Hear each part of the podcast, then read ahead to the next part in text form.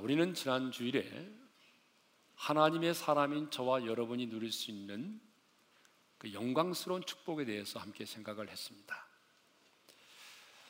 저와 여러분이 누릴 수 있는 그 영광스러운 축복이 무엇이었습니까? 모든 것이 합력하여 선을 이루는 것이었습니다. 인생을 살아가면서 경험하는 환란과 핍박, 허물과 실수, 실패와 넘어짐까지도 우리 영혼의 유익이 되고 마침내 하나님의 뜻이 이루어지는 그 영광스러운 축복. 그런데 여러분, 이 영광스러운 축복은 아무나 누리는 것이 아닙니다. 누구나 누릴 수 있는 축복이 아니죠. 누가 누리죠? 하나님을 사랑하는 자, 그의 뜻대로 부르심을 입은 자들만이 이 영광스러운 축복을 누릴 수 있는 것이죠. 그러므로 하나님의 사람으로 이 세상을 살아가는 저와 여러분에게 있어서 최고의 관심은 하나님을 사랑하는 데 있습니다. 그래서 예수님도 한 율법사가 나와서 어느 계명이 가장 큰 계명입니까라고 물어봤을 때 주님은 주저함이 없이 너무나 단순하게 분명하게 이렇게 말씀하셨습니다. 우리 다 같이 이 말씀을 읽겠습니다. 다 같이 시작. 예수께서 이르시되 내 마음을 다하고 목숨을 다하고 뜻을 다하여 주 너희 하나님을 사랑하라. 네. 이것이 가장 크고 첫째 되는 계명이라는 것이죠. 그렇습니다. 우리는 마음을 다하여 주님을 사랑해야 합니다. 여러분 사랑이라고 하는 것은요. 머리와 지식으로 하는 게 아닙니다. 사랑은 마음으로 가슴으로 하는 거예요. 그래서 우리가 그 사랑을 표시할 때 어떻게 표시하죠? 주먹으로 표시합니까? 아니죠. 사랑을 표시할 때는 하트로 표시합니다. 우리의 심장. 여러분 부모된 부모가 자식을 사랑할 때 어떻게 사랑하죠? 마음으로 사랑합니다. 마음으로. 머리로 사랑하지 않아요. 그러면 마음을 다하여 사랑한다는 건 뭐겠어요? 마음을 다하여 주님을 사랑한다는 것은 늘 우리가 마음에 주님을 품고 그 주님을 생각하며 산다는 거죠. 여러분 세상을 살아가면서 우리가 누군가를 사랑하게 되면요. 늘 마음에 그 사람을 품게 돼 있어요. 그리고 늘 그 사람을 생각하며 살게 돼 있어요. 여러분 아들을 군대에 보내놓고 난 다음에 지나가는 군인들만 보게 되면 아들이 생각이 나요, 안 나요? 안 나요? 아들이 생각이 나잖아요. 식당에 가서 좋은 음식을 먹을 때마다 군에 있는 아들이 생각이 나잖아요. 왜 그래요? 그 아들이 내 마음에 있기 때문에 그래요. 주님을 사랑한다는 것은 바로 그거예요. 늘 내 마음에 주님을 품고 주님을 생각하며 사는 거예요. 그런데 주님은 어떻게 사랑하라고 말씀하셨냐면 목숨을 다하여 사랑하라고 그랬어요. 여러분 목숨이 뭐예요? 생명을 바쳐 사랑하라는 거잖아요. 여러분 진정한 사랑은요 생명을 걸고 하는 것입니다. 생명을 걸고 하는 게 사랑이에요. 여러분 그렇지 않은 사랑을 하지 마세요. 네? 사랑은 생명을 걸고 하는 게 사랑입니다. 성경을 보게 되면 하나님의 사람들이 그렇게 주님을 사랑했어요. 목숨 걸고 사랑했어요. 예수더가 그렇게 주님 사랑했어요. 바울이 그렇게 주님 사랑했어요. 손양원 목사님, 주기철 목사님, 모두가 다 그렇게 목숨 걸고 주님 사랑했어요. 지난 금요일 하늘 카페 아름다운 이야기 녹화가 있었습니다. 우리 방송국에서. 어떤 분이 출연을 했냐 그러면 26년 동안 영등포에 있는 광약교회를 심무하고 있는 임명희 목사님이 출연을 하셨어요. 근데 이 목사님은 27살에 하나님을 인격적으로 만났습니다. 중국에 선교사로 가려고 했는데 하나님의 부르심을 그 현장에서 받았어요. 여러분, 그냥 살인이 난무하고 칼부림이 난무하고 술과 도박에 중독된 사람들이 난무하는 그런 율락가에서 여러분 26년 동안 사역을 해오신 분이십니다. 그런데 그렇게 오랜 세월 동안 숱한 죽음의 고비를 넘기면서 사역을 해오신 동기를 이렇게 말했어요. 주님이 나 같은 죄인을 구원하시려고 이 땅에 오셨고, 주님이 나 같은 죄인을 구원하시기 위해서 나를 위해 죽어주셨는데, 이제는 내가 그 주님을 위해 죽어야 되지 않겠습니까? 그래서 매 맞을 각오, 병에 걸릴 각오, 굶어 죽을 각오, 그 각오를 하고 여러분 그 율락가에서 26년 동안 사역을 해오신 것입니다. 여러분 사랑은요 목숨 걸고 하는 게 사랑입니다. 뜻을 다하여 주님을 사랑하라고 했는데 누가는 힘을 다해라고 말하고 있죠. 똑같은 말입니다. 어떻게 뜻을 다하여 사랑한다는 것, 힘을 다하여 사랑한다는 게 뭘까요?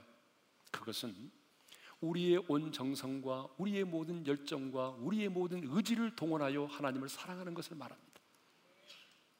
여러분 대강대강 사랑하는 것이 아닙니다. 미지근하게 사랑하는 것이 아니고 내가 가지고 있는 모든 시간과 내가 가지고 있는 모든 열정과 내가 가지고 있는 모든 은사와 내가 가지고 있는 모든 물질을 동원해서 하나님을 사랑하라는 것입니다.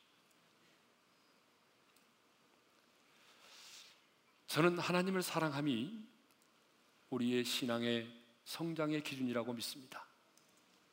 많은 사람들은요, 우리 교회도 프로그램이 많고 훈련이 많은데, 교회에서 하는 모든 프로그램을 받고 이수를 하고 예배를 잘 드리면 우리는 그 사람의 믿음이 성장했다라고 객관적으로 말을 합니다. 물론 맞는 말일 수도 있고 틀린 말일 수도 있어요.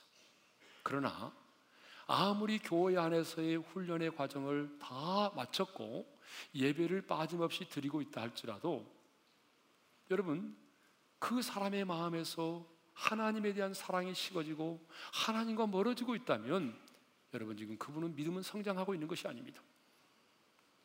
내가 지금 믿음이 성장하고 있느냐, 성장하지 않고 있느냐의 기준은 바로 내가 얼마나 하나님을 사랑하느냐에 달려 있는 것입니다.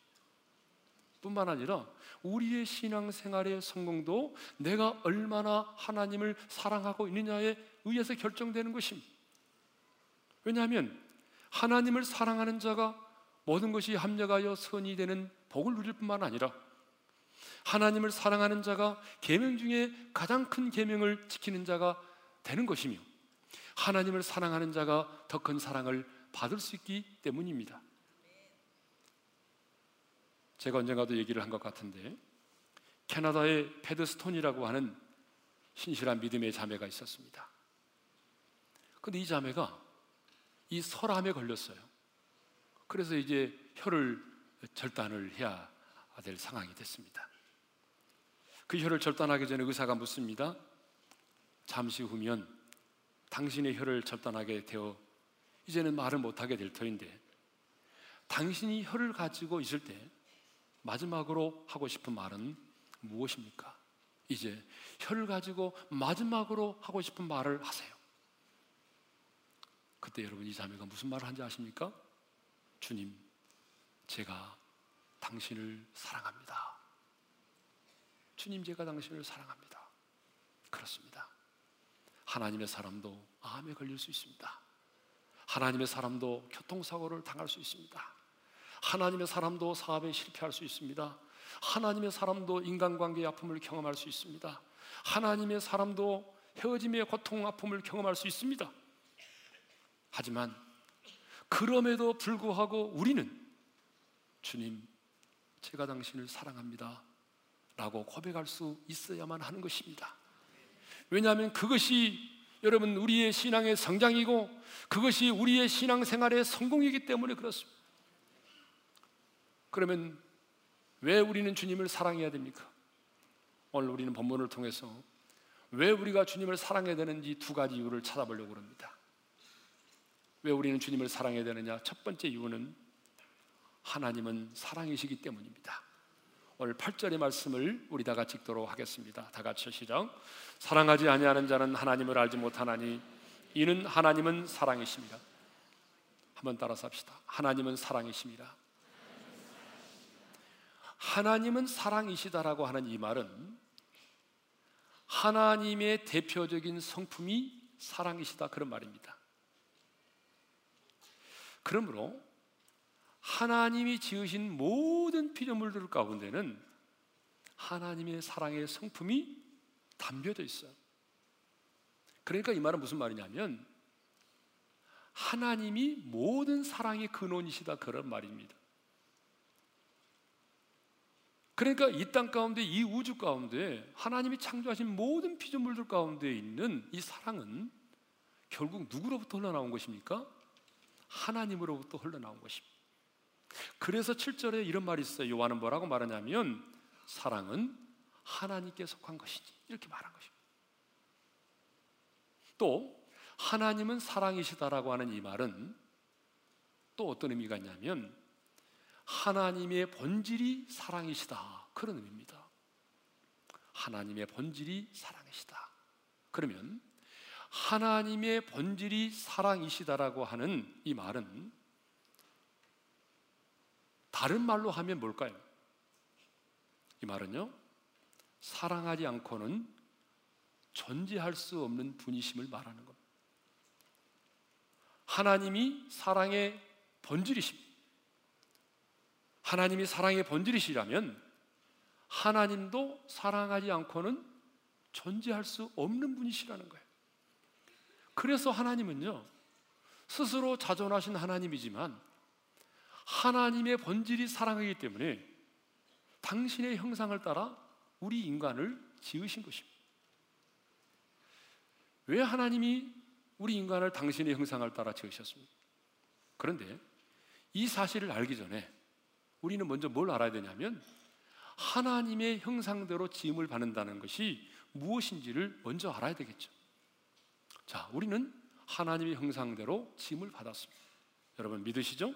네. 자, 하나님이 우리를 하나님의 형상대로 지으셨습니다. 그렇다면 이 하나님의 형상대로 지음 받았다는 것은 뭐냐는 거예요. 첫 번째는 제가 여러 차례 얘기했지만 하나님이 우리를 영적인 존재로 지으셨다 그런 얘기입니다. 하나님은요, 우리 인간을 지으실 때에 다른 피조물들과는 달리 전혀 다른 방식으로 우리를 지으셨어요. 창세기 2장 7절을 읽겠습니다. 다 같이요. 시작.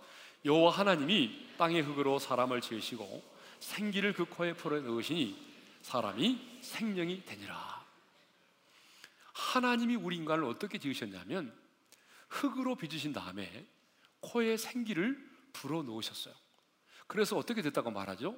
생영이 되었다라고 말하죠. 생영. 여러분, 살아있는 영이 되었다. 그 말입니다. 그러면 하나님께서는 왜 우리 인간을 이렇게 영적인 존재로 지으셨을까요? 그 이유는 하나님이 영이시기 때문에 하나님은 영이신데 우리 인간을 당신의 생명을 우리 안에 불어 넣으심으로 우리로 하여금 영적인 존재가 되게 하신 것은 영을 가진 자만이 영이신 하나님과 사귐을 갖고 교제할 수 있기 때문에 그래요. 그래서 하나님은 우리 인간을 영적인 존재로 지으신 거예요. 그러니까 여러분 집에서 기르는 강아지는 영이 있어요, 없어요? 없어요. 예. 그렇기 때문에 여러분이 좋아하고 사랑하는 강아지는 하나님과 어때요? 사랑의 교제를 나눌 수 있는 대상이 아니에요. 하나님과 교제의 대상이 아니에요. 우리 인간을 하나님이 이렇게 영적인 존재로 지었어요. 두 번째로 하나님이 우리 인간을 당신의 형상을 따라 지으셨다는 말이 무슨 말이냐면 하나님의 성품을 가진 존재로 지었다 그 말입니다. 하나님의 속성을 우리에게 주셨다 그 말이에요. 하나님에게는 다양한 속성이 있는데 그 중에 하나님을 대표하는 성품이 뭐냐? 아까 말씀드린 것처럼 사랑입니다. 그러니까 하나님께서 우리 인간을 지으신 다음에 하나님의 사랑을 우리 가운데 부어주셨어요. 자, 그러면 하나님께서 우리 인간을 지으신 목적이 분명해지죠? 하나님이 우리 인간을 당신의 형상대로 지은 목적이 뭐냐면 영적인 존재로 하나님의 사랑의 성품을 가진 존재로 지으신 목적이 뭐냐면 하나님과 사랑의 교제를 나눌 수 있도록 하기 위해서 하나님이 저와 여러분을 지으신 것입니다. 그렇습니다. 여러분, 사랑은요, 반드시 대상이 필요합니다. 대상이 없는 사랑은 존재하지 않아요.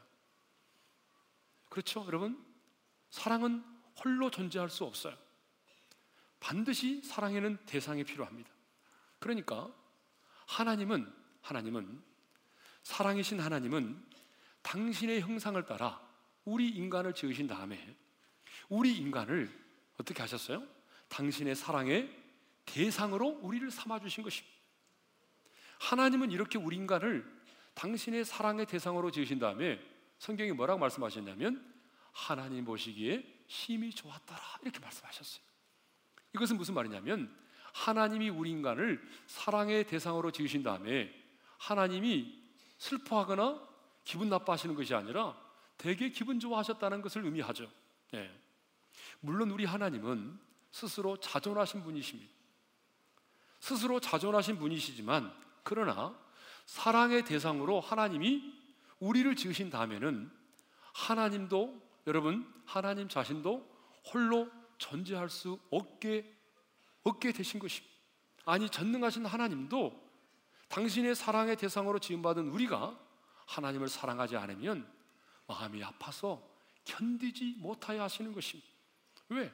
하나님의 사랑이 본질이 하나님의 본질이 사랑이기 때문에 그 사랑이 하나님이 우리를 사랑의 대상으로 지으셨기 때문에 그래요.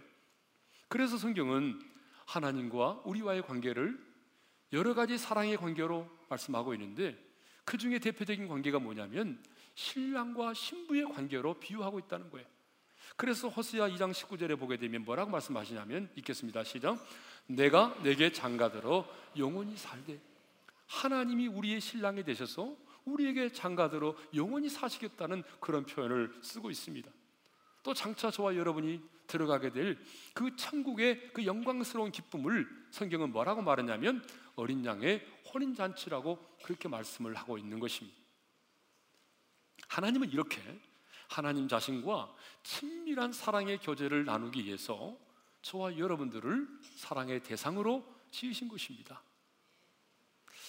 또 하나님이 에덴 동산에 선악과를 만드신 것도 따지고 보게 되면 하나님의 사랑을 더 깊이 풍성하게 누리도록 하기 위함입니다. 여러분 선악과 때문에 시험 드신 분 많이 계시거든요. 우리가 예수를 믿으려고 할 때에 참 우리로 하여금 참 믿어지기 못했던 것 중에 하나가 뭐냐면 선악과입니다. 오늘 또 많은 사람들이 선악과 때문에 기분 나빠하거든요. 왜 사랑의 하나님이 선악과를 만들어서 우리 인간을 이토록 힘들게 만들었는가?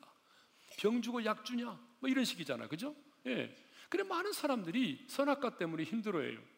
그런데 여러분, 오늘 우리가 분명히 왜 하나님이 우리에게 선악과를 에덴 동산에 허락하셨는지에 대해서 우리가 좀 분명하게 정리할 필요가 있습니다. 하나님께서 에덴 동산에 선악과를 두신 이유가 두 가지가 있습니다. 첫 번째 이유가 뭐냐면 그 하나님의 형상대로 지음 받은 우리 인간이 그 선악과를 통해서 내가 피조물이라는 사실을 인식하며 살도록 하기 위함이었습니다. 자, 여러분, 그 당시 아담과 하와는 타락하기 이전에 하나님의 대리 통치자였어요. 그래서 에덴 동산에서 모든 것을 다 할 수 있었습니다. 그렇죠? 모든 것을 정복할 수 있었고 다스릴 수 있었습니다. 하나님의 대리 통치자였습니다. 짐승들의 이름도 지어졌고 모든 피조물들은 그 우리 인간 앞에 굴복하고 순종했습니다. 그런데 하나님이 딱 하지 말라고 하는 게 있었어요. 뭐죠? 유일하게 한 가지. 선악을 알게 하는 실과는 먹지 말라는 거예요. 왜? 아담과 하와로 하여금 그 선악과를 볼 때마다 뭘 생각하게 했냐면 아, 나는 피조물이야. 나는 조물주가 아니야. 나는 하나님의 대리 통치자로서 모든 것을 정복하고 다스릴 수가 있지만 그래도 나는 어떤 존재인가? 나는 여전히 피조물이야. 하나님의 도우심이 없이는 살아갈 수 없는 존재야. 그 사실을 그 선악과를 보면서 날마다 깨닫고 인식하도록 하기 위함이었다는 것입니다.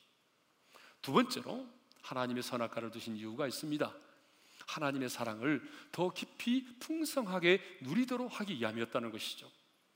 자, 여러분에 한번 묻겠습니다. 어, 에덴 동산에 선악과가 있었는데 중앙에 있었습니까? 아니면은 저 변두리에 있었습니까? 변두리에 있었다는 분 계세요? 에덴 동산의 선악과가 중앙에 있었어요. 중앙에 있었다는 말은 무슨 말이냐면 아담과 하와가 매일매일 바라볼 수 있는 곳에 있었다는 얘기입니다. 그래서 아담과 하와는요 에덴 동산을 거닐 때마다 그 중앙에 있는 선악과를 매일 바라볼 수 있었습니다. 그런데 여러분 여기서 중요한 게 있습니다. 지금 우리는 전적으로 타락한 성품과 부패된 마음을 가지고 선악과를 이해하려고 하니까 선악과가 이해가 안 되는 것입니다. 그런데 그 당시에 아담과 하와는 타락하기 이전에 타락하기 이전에 사탄의 유혹을 받기 이전에 아담과 하와가 선악과를 바라볼 때는요, 여러분 우리가 생각하는 것과는 전혀 다른 생각을 했다는 것입니다. 타락하기 이전에 제가 무엇인지조차 몰랐을 때 아담과 하와는 그 선악과를 매일 바라보면서 하나님의 사랑을 느꼈습니다. 내가 흙덩어리에 불과한 존재인데 하나님이 나 같은 사람을 흙덩어리에 불과한 나를 하나님이 형상으로 만들어 주셔서 하나님의 음성을 들을 수 있고 하나님의 사랑을 내가 느낄 수 있고 내가 하나님을 사랑을 고백할 수 있고 하나님과 사랑의 교자를 나눌 수 있는 이렇게 하나님과 친밀한 사귐을 가질 수 있는 축복된 존재로 하나님이 나를 지어 주셨구나. 여러분 그래서 얼마나 감사하고 감격했는지 모릅니다. 그래서 그 선악과를 바라보면서 하나님의 사랑을 느꼈어요. 하나님의 사랑을 표현했어요. 그러니까 여러분 예덴 동산의 중앙에 선악과를 두신 것은 그 사랑의 은총에 감사하고 감격해서 하나님과 더 깊은 사랑의 교제를 나누도록 하기 위함이었다는 것이죠. 여러분, 내가 처음부터 사랑을 받을 수 있는 존재라고 생각하면 사랑의 감격이 없어집니다. 여러분 자녀들도 보세요. 자녀들도 보게 되면요. 부모가 용돈 주죠. 학원비 대주죠. 학비 주죠. 그리고 결혼하게 되면 결혼식도 치러주죠. 방까지 얻어주죠. 얘까지 봐주죠. 김치도 담가주죠. 완벽하게 부모가 자식을 위해서 모든 것을 완벽하게 해주면 그런 자녀가요. 부모님의 사랑과 은혜 정말 감격할 것 같죠. 여러분, 물론 그런 자녀도 있어요. 그러나 그렇게 완벽하게 나는 부모로부터 그런 사랑을 받을 만한 자격이 있다라고 생각되어지는 그 자녀는요. 부모님의 그 쏟아지는 그 엄청난 사랑과 축복을 별로 나중에 감사하고 감격해 하지 않아요. 제가 볼 때 그래요. 그런데 부모가 생활이 어려워요. 생활이 어려운 그 부모가 막노동을 하고 어머니가 파출부를 하고 그렇게 어렵게 어렵게 마련해서 학비를 대주고 대출을 받아서 학교를 보내고 여러분 그렇게 어렵게 어렵게 부모님의 사랑과 희생을 통해서 여러분 그 학비를 내고 대학을 다니고 그런 사랑을 받은 자녀는요 부모님의 그 은혜와 사랑을 잊지 못하는 거예요. 여러분 마찬가지입니다. 내가 사랑을 받을 만한 자격이 있다고 생각하게 되면 아무리 그 사랑을 받아도 감동과 감격이 없는 거예요. 그러니까 에덴 동산에 그 선악과를 보면서 그들은 나는 자격이 없는 사람인데 나도 흙덩어리에 불과한 존재인데 하나님이 나 같은 사람을 이렇게 형상으로 하나님 형상으로 나를 만드셔서 하나님이 더리 동치자로 세워주시고 하나님과 사랑을 나눌 수 있는 이런 존재로 나를 지어주셨구나. 그래서요 하나님의 사랑을 깊이 풍성하게 누릴 수 있도록 하기 위해서 하나님이 에덴 동산에 그 선악과를 만들어 주신 것입니다. 사랑하는 성도 여러분, 하나님이 사랑의 대상으로 저와 여러분을 지으셨습니다. 사랑이신 하나님이 여러분과 사랑을 나누기 위해서 저와 여러분을 지으셨습니다. 그러므로 여러분 자신을 과소평가하지 않기를 바랍니다. 여러분, 우리도 흙덩어리에 불과한 존재지만 하나님께서 당신의 형상으로 우리를 지으셔서 이렇게 하나님과 사랑을 나누고 하나님의 사랑을 받고 하나님과 사랑의 교제를 나눌 수 있는 그런 사람으로 우리를 지으셨어요. 그러니까 따지고 보게 되면 우리는 그 복음성가의 가사처럼 사랑받기 위해서 이 땅에 태어난 사람들입니다. 여러분 옆 사람과 인사합시다. 당신은 사랑받기 위해 땅에 태어난 사람입니다. 네. 우리는 사랑받기 위해 집을 받았고 사랑받기 위해서 태어난 사람들. 우주 만물을 창조하신 그 하나님을 내가 사랑하고 그 하나님과 내가 사랑을 나누며 살 수 있는 존재가 되었다는 사실을 한번 생각해 보세요. 여러분 이보다 더 큰 축복이 어디 있어요? 그래서 하나님이 나를 사랑하고 내가 하나님을 사랑하는 이 관계를 천사가 부러워합니다. 천사가 우리를 부러워해요. 죄 없는 천사가 죄 있는 우리를 부러워한다고요.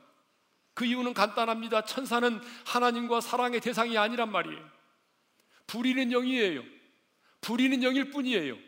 그는 하나님과 인격적으로 사랑의 대상을 교제를 나눌 수 있는 대상이 아닙니다. 하나님의 형상대로 지음받은 저와 여러분만이 하나님의 자녀된 저와 여러분만이 하나님과 인격적인 사랑을 할 수 있습니다. 이 우주의 하나님과 인격적인 사랑의 교제를 나눌 수 있는 사람은 여러분 오늘 이 자리에 앉아 있는 저와 여러분밖에 없습니다. 하나님을 기쁘시게 할 수 있는 유일한 존재가 누구냐? 하나님의 마음을 시원케 드릴 수 있는 유일한 존재가 누구냐? 하나님 형상대로 지음받고 구원받은 저와 여러분인 줄 믿습니다. 이것이 우리의 가치입니다. 이것이 우리의 존재 이유입니다. 하나님에게 우리는 이렇게 소중한 사람이에요. 그런데 왜 그런 나를 확대하고 왜 그런 나를 구박하고 왜 그런 나를 정죄하십니까? 여러분 우리가 우리 자신을 정죄하고 확대하고 구박하는 것은 사랑의 본질이신 하나님을 멸시하는 것입니다. 제가 목회하면서 깨달은 게 하나 있어요. 기도사에 가면서 체험한 게 있어요. 그게 뭐냐 그러면 자기 자신을 정죄하고 자기 자신을 학대하는 사람은 기도 응답이 없더라는 거예요. 여러분 그렇습니다. 늘 자기 자신을 막 정죄하고 학대하고 구박하는 사람들 여러분 기도 응답이 있던가요? 없어요. 내가 내 자신을 참수하고 내가 내 자신을 정죄하고 구박하고 학대하는 것은 사랑의 본질이신 하나님을 멸시하는 것입니다. 오늘 또 사단의 주된 목적 중에 하나는 우리를 하나님의 사랑에서 끊어놓는 것입니다.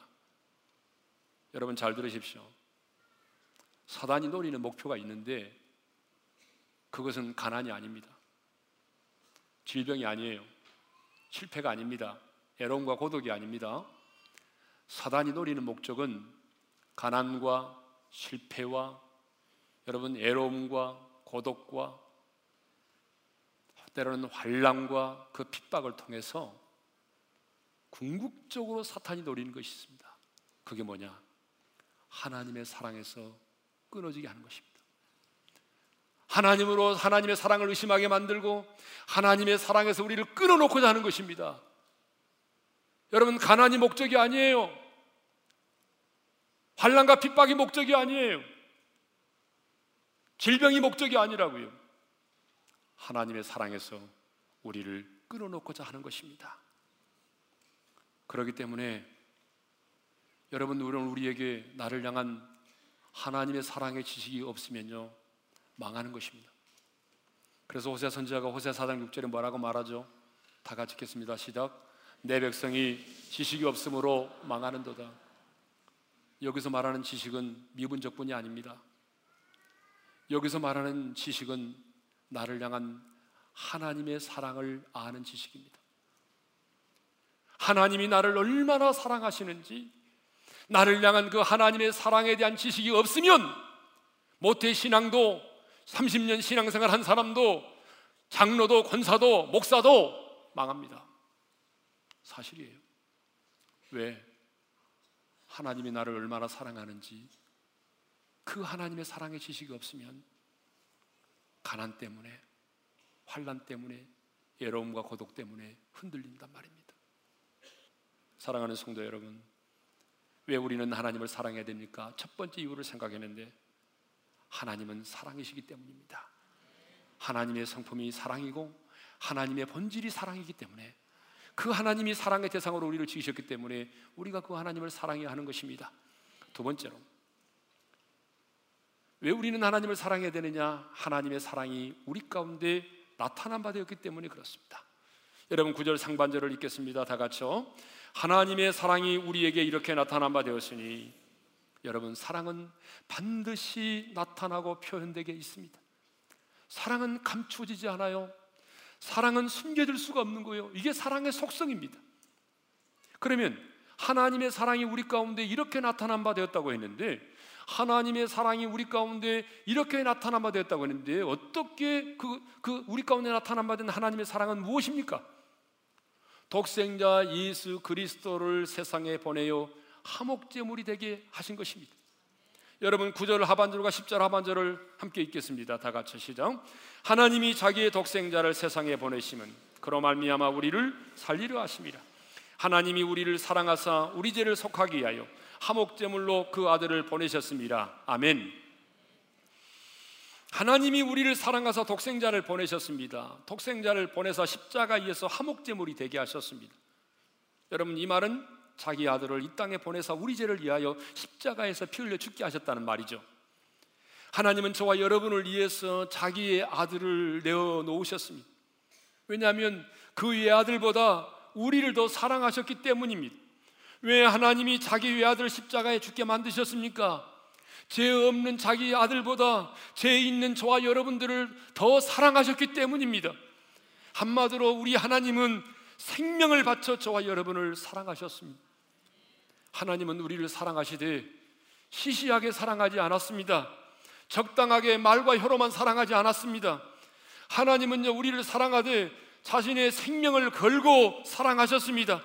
자기 아들 독생자 예수 그리스도를 십자가에 매달아 죽이면서까지 우리를 사랑하셨습니다.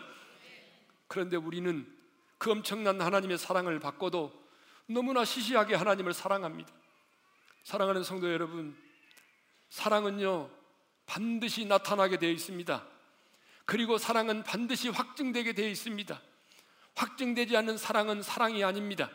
숨겨진 사랑은 있을 수가 없습니다. 그래서 사도 바울도 하나님의 사랑이 우리 가운데 이렇게 확증되었다라고 말하잖아요. 우리 로마서 5장 8절을 읽겠습니다. 다 같이 시작. 우리가 아직 죄인 되었을 때에 그리스도께서 우리를 위하여 죽으심으로 하나님께서 우리에 대한 자기의 사랑을 확증하셨느니라. 아멘. 사랑하는 딸아 사랑하는 아들아 내가 너를 얼마나 사랑하는지 아니 내가 너를 사랑하기 때문에 내 아들을 주겠다 이렇게 말씀하시는 것입니다 그렇다면 여러분 주님을 향한 여러분의 사랑은 무엇입니까? 여러분은 무엇으로 주님을 향한 여러분의 사랑을 나타내 보이시겠습니까? 여러분 무엇으로 주님을 향한 여러분의 사랑을 확증해 보이시겠습니까? 사랑은요 나타나지 않으면 사랑이 아닙니다 어떤 분은 나라와 민족과 선교사님과 교회를 향한 중보의 기도로 그 사랑을 나타내 보일 것입니다. 어떤 사람은 주의 복음을 매일 전도의 사명을 가지고 주의 복음을 전하는 그 사명으로 그 사랑을 나타내 보일 수 있습니다. 어떤 분은요, 제2의 목숨과도 같은 소중한 물질을 드림으로 주님에 대한 자신의 사랑을 드러낼 수 있습니다. 어떤 분은 매일 희생과 섬김을 통해서 그 사랑을 드러내 보일 수 있습니다. 중요한 것은 뭐냐면 사랑은 나타난 바 되어야 한다는 것입니다. 드러나지 않고 나타나지 않은 것은 사랑이 아닙니다. 여러분, 진정으로 하나님을 사랑한다면 그 하나님을 향한 여러분의 사랑이 여러분의 삶 가운데 확증되고 나타난 바 되기를 주님의 이름으로 축원합니다.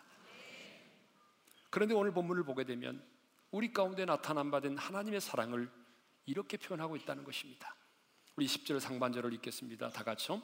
사랑은 여기 있으니 우리가 하나님을 사랑한 것이 아니요.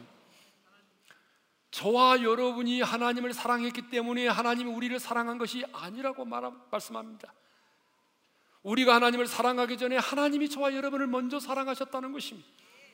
여러분, 하나님이 저와 여러분을 먼저 사랑하셨다는 것이 무슨 의미인지 아십니까? 하나님이 저와 여러분을 먼저 사랑하셨다는 것은요, 다른 의미가 아니에요. 아무런 조건 없이 하나님이 나를 사랑하셨다는 걸 의미하는 것입니다. 내가 선을 행하기 전에 공로와 업적이 있기 전에 하나님이 먼저 나를 사랑하신 것입니다. 그러므로 이 세상에 하나님의 사랑을 받지 못할 만큼 추하고 더러운 죄인이 없습니다. 하나님의 사랑을 받지 못할 만큼 망가진 죄인도 없습니다. 여러분 보세요. 예수님이 땅에 계실 때 누구를 사랑하셨습니까? 죄인의 대명사인 세리와 창기들을 사랑하셨습니다. 다섯 명의 남편을 두고도 만족하지 못하고 지금 있는 남편도 기둥서방인 그 여자도 사랑하셨습니다. 여러분 면허증을 가진 매국노요 그런 세리 여러분 사교도 사랑하셨습니다. 온 우주 만물을 창조하신 하나님이 여러분 먼저 우리를 사랑하셨습니다. 여러분 믿으십니까? 하나님이 여러분을 먼저 사랑한 거예요. 그리고 그 하나님이 오늘 또 저와 여러분을 바라보시면서 기쁨을 느끼지 못하시며 참잠이 우리를 사랑하십니다. 하나님은 여러분의 연약함을 아십니다. 여러분의 모순을 아십니다. 여러분의 모든 것을 알고 계십니다. 내가 얼마나 무기력하고 내가 얼마나 허물이 많고 내가 얼마나 연약한 존재인지 주님이 아십니다. 그러나 여러분 주님은 그것 때문에 나를 사랑하는데 문제를 삼지 않습니다. 왜냐하면 주님께서 이미 모든 것을 십자가에서 담당하셨기 때문입니다. 주님이 여러분이 무능한 피조물임에도 불구하고 하나님은 여러분을 사랑하십니다. 왜냐하면 당신을 사랑의 대상으로 지으셨을 뿐만 아니라 그 아들을 보내서 하목제물이 되게 하심으로 우리의 죄를 속하셨기 때문이죠. 사랑하는 성도 여러분, 하나님은 사랑이십니다. 그 사랑의 하나님이 저와 여러분을 사랑하십니다. 그러므로 우리도 이제는 그 하나님을 사랑해야 되지 않겠습니까? 인생의 성공과 행복은 내가 얼마나 소유했느냐에 달려 있지 않습니다. 인생의 참된 성공과 행복은 내가 얼마나 그 하나님의 사랑을 받고 내가 그 하나님을 얼마나 사랑하느냐에 달려 있습니다. 저는 우리 오륜의 성도들이 우리 주님 때문에 성공하고 우리 주님 때문에 행복한 하나님의 사람이 되시기를 주님의 이름으로 축원합니다. 우리가 이 찬양을 드릴 텐데 주님이 주시는 파도 같은 사랑은 내 작은 가슴에 흘러 흘러 넘쳐요. 우리가 이 찬양을 드리는 순간에 성령께서 그 하나님의 사랑이 파도처럼 우리 안에 밀려올 수 있기를 바랍니다. 우리 찬양하며 나가십시다. 주님이 주시는 파도 같은 사랑은 내 작은 가슴에 흘러 흘러 넘쳐 다시 한번 주님이 주시는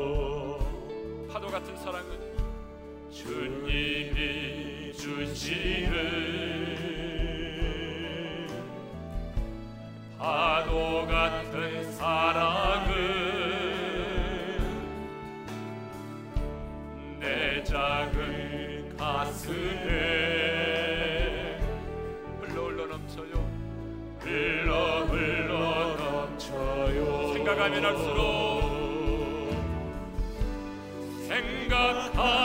할수록 기도하면 할수록 기도하면 할수록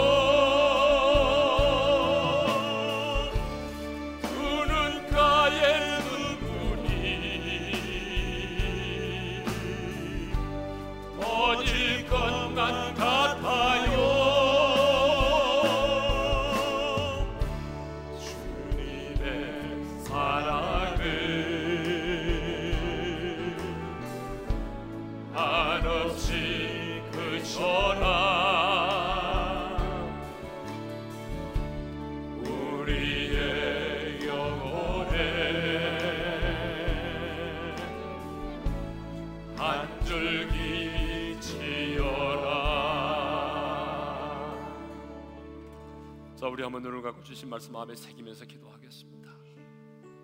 하나님은 사랑이십니다. 그 사랑의 하나님이 저와 여러분을 지으셨어요.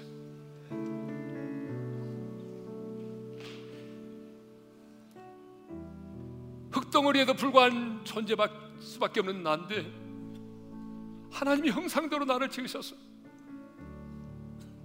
오늘도 내가 그분을 사랑하지 않으면 마음 아파서 견디지 못하는 그분이 되셨어요.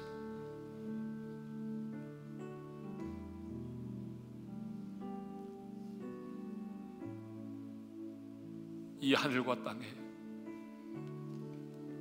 우주 만물을 창조하신 그 하나님을 인격적으로 사랑할 수 있는 사람은 저와 여러분밖에 없어요.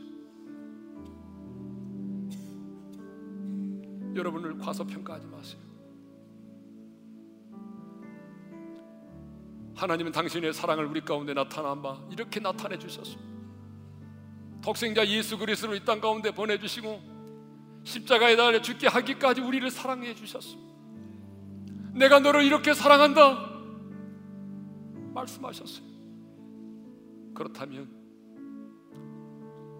하나님을 향한 여러분의 사랑은 무엇입니까? 하나님을 향한 우리의 사랑도 이 땅 가운데 나타난 바 되어야 되지 않겠습니까? 사랑과 희생과 순정과 헌신을 통해서 이제는 그 하나님의 사랑이 우리 가운데 나타난 바 되어야 되는 것입니다. 주님, 내가 주님을 사랑하기 때문에 희생하겠습니다. 내가 주님을 사랑하기 때문에 이렇게 헌신하겠습니다. 내가 주님을 사랑하기 때문에 사랑할 수 없는 사랑까지라도 내가 사랑하겠습니다. 주님을 사랑하기 때문에 나타나지 않은 사랑은 사랑이 아닙니다. 인생의 참된 성공과 행복은 내가 얼마나 그 하나님을 사랑하느냐에 달려 있습니다. 오늘 이 시간 우리 기도할 때에 하나님 내가 이전보다도 하나님 사랑하기를 원합니다. 하나님 영상대로 지금보다 하나님의 사랑의 대상이 있나? 하나님과 정말 친밀한 사랑의 교제를 나누며 살겠습니다. 사탄의 속삭임에 넘어지지 않겠습니다.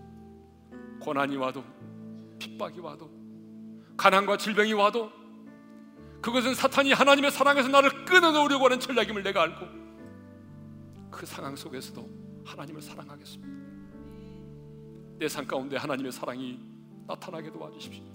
내 가정 가운데서 하나님을 예배하는 순간에 주님의 몸는 교회 가운데 내 삶의 현장 속에 하나님의 사랑이 나타나게 하여 주옵소서. 우리 시간 나같이 하나님의 사랑을 다시 한번 마음에 되새기면서 주여 한번 외치고 함께 기도하며 나가기를 원합니다. 다 같이 기도하십시다. 주여 우리 아버지 하나님 그렇습니다.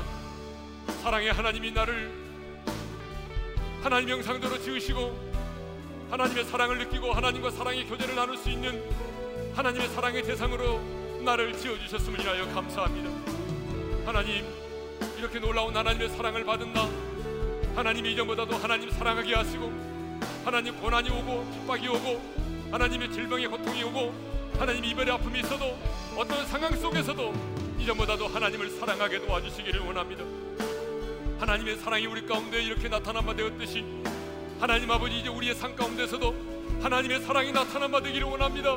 하나님의 사랑이 우리의 삶 속에서 이 사랑과 희생과 순정과 헌신을 통하여 그 하나님의 사랑이 우리 가운데 드러나게 하시고 확증되게 하여 주시기를 원합니다. 그래서 우리가 하나님을 사랑함으로 하나님의 인생의 성공자로 살게 하시고 가장 행복한 자로 이 땅을 살아갈 수 있도록 은혜를 베풀어 주시옵소서. 이제는 우리 주 예수 그리스도의 은혜와 하나님 아버지의 영원한 그 사랑하심과 성령님의 감동하심과 교통하심과 축복하심이 하나님의 사랑을 받은 자로서 이제 이 땅 가운데 그 하나님의 사랑을 나타내 보이기를 원하는 모든 성도들 위해 이제로부터 영원토록 함께 하시기를 축원하옵나이다. 아멘.